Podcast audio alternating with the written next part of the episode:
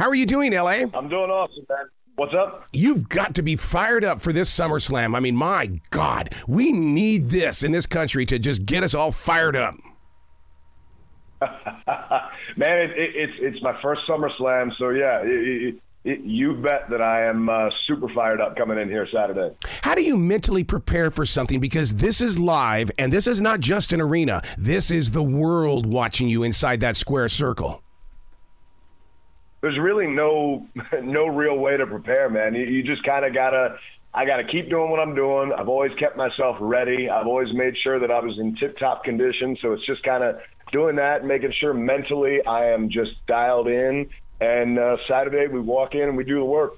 One of the things that WWE has always done, they make it larger than life. I mean, for that introduction and to walk in there and how you come in, man, that that's what it's all about. It's like with a comedian. It's all in the pause. And the way you walk in, step into that ring, whoo, man, you're on your way.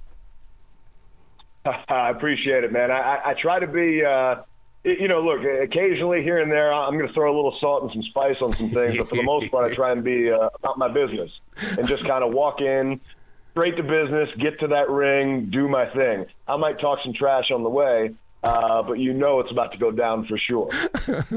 What's really cool about this is that you're headed back to Detroit, and I mean to be right there at the Ford Field. I mean it's been a long time since WrestleMania has been. I think it's like 2007. So this, the people of Detroit have got to be fired up about this.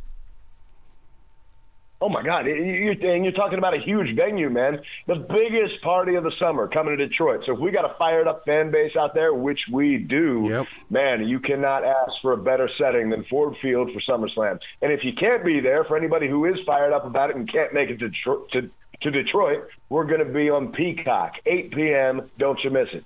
You got to love that, the way that Peacock has done that. And uh, listeners that don't understand what Peacock is, that's the app. I mean, we've got that on our flat screen. That is our connection to everything. And for you to be on Peacock, remember when, when wrestling was that thing that we did after midnight?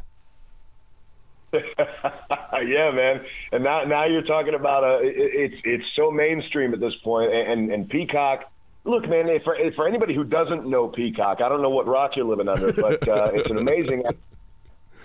So many TV shows and movies, and and first and foremost, WWE. Uh, you got a whole rich library from the past, and now all of the current events going forward, live, live streaming to you right there. You really can't get a better setup.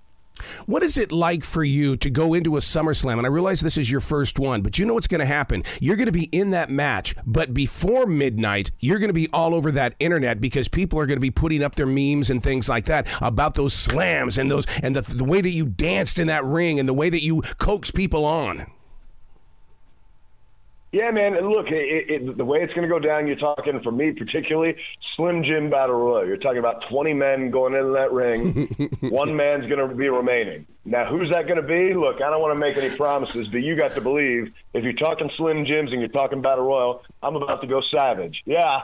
So uh, the deal is 19 other guys are about to get tossed out of that ring, and you're going to look at one guy getting his hand raised in Ford Field, and that's L.A. Knight. Yeah. Man, you talk about that battle royal, and right away I become that kid who remembers the battle royals with Nick Bockwinkel and Harley Race and all that. Who were you inspired by to even step into that ring or to even take wrestling in school? What what was it that ignited your your imagination to say, I am, I am L.A. Knight? So much, man. I, I mean, if you want to go back to my childhood, I, I was originally like Hulkamaniac to the core. that was like that was that was the and I, I I wanted to be Hulk Hogan when I was a kid. Uh, and then you know you, you get into like high school and stuff like that, and you're looking at Steve Austin, you're looking at The Rock, and then kind of once I got into the business around 2003, I, I started to get a deeper appreciation looking back at Ric Flair. Yes. And so for me, it's like those are that, that's my Mount Rushmore right there. And, and, there's a lot of other influences in there. I mean, Jake Jake the Snake, yes. the Macho Man, uh, Roddy Piper. Like I, I definitely take influence from all those guys. But if you're talking about my like my top four guys, who it's like these are the guys. You're talking Rock, Austin, Hogan, Flair for sure. Man, you know, you bring up Ric Flair. Uh, I'm here in Charlotte, and Ric Flair lives in, in, Charlotte. And the thing is, is that he would come to the radio station, and I was the producer of his commercials. To this day, the greatest thing I have is Rick in that studio putting commercials together. And my God, what we, we would laugh so freaking hard just just to be alone with that man on a on a one on one basis. Oh yeah, so so I did a Car Shield commercial with him a couple years back, early 2021, and uh, it was one of the best experiences ever. And I mean, just even from him just being an absolute. I mean, he's he's he's one of the greatest of all time because I mean, it's like we were doing a take, and you know how I, I don't know how many times like you were talking, you've been you did commercials with him, yeah, right? Yes. And yeah. you like to do multiple takes and stuff he was very adamant. He was just like, no, no, no. We did the first take, the second take. They were good. We don't need any more. I'm like, hell yeah, Rick. I was like, let's get out of here today. Yeah, the one thing that I would always remember, he would come in with two cups of coffee. Never one. It was always two cups. And then he would drain that second one. He'd say, all right, let's get to work.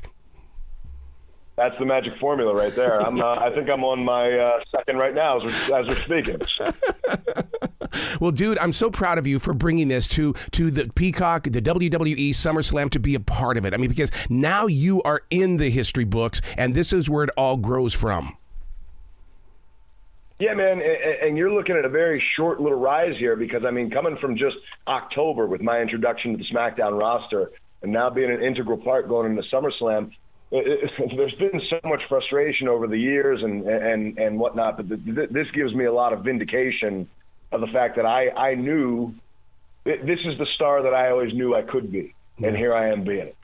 Let me ask you a question. I'm a third degree black belt. One of the things that people don't understand about martial arts is that, yeah, sure, you oh, can Are kick. You trying to fight right now? Oh, bring it on! but one of the things that, that people don't understand is that the art of what we do is learning how to fall. Do you not agree?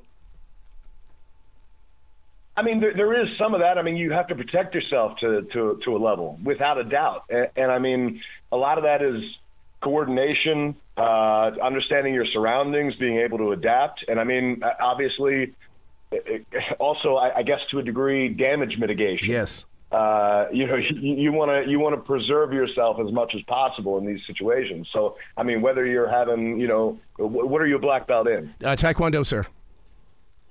Okay, so whether it's taekwondo or, or judo or, or, even professional wrestling, it's all self-preservation. How can I make sure that I am as good as possible? So, yeah, if if you need to make sure that you're falling in the right way or this, that, whatever, hell yeah, because you got a you got a body to protect. If you don't have the body available to do the thing, then it's all for naught. All right, man. When you guys come to Charlotte, I want to be that announcer that says "L.A. Knight is in the house." Oh boy! Look, we're, we're, coming to Charlotte at some point for sure, and we can make that happen. All right, man. You be brilliant today, okay?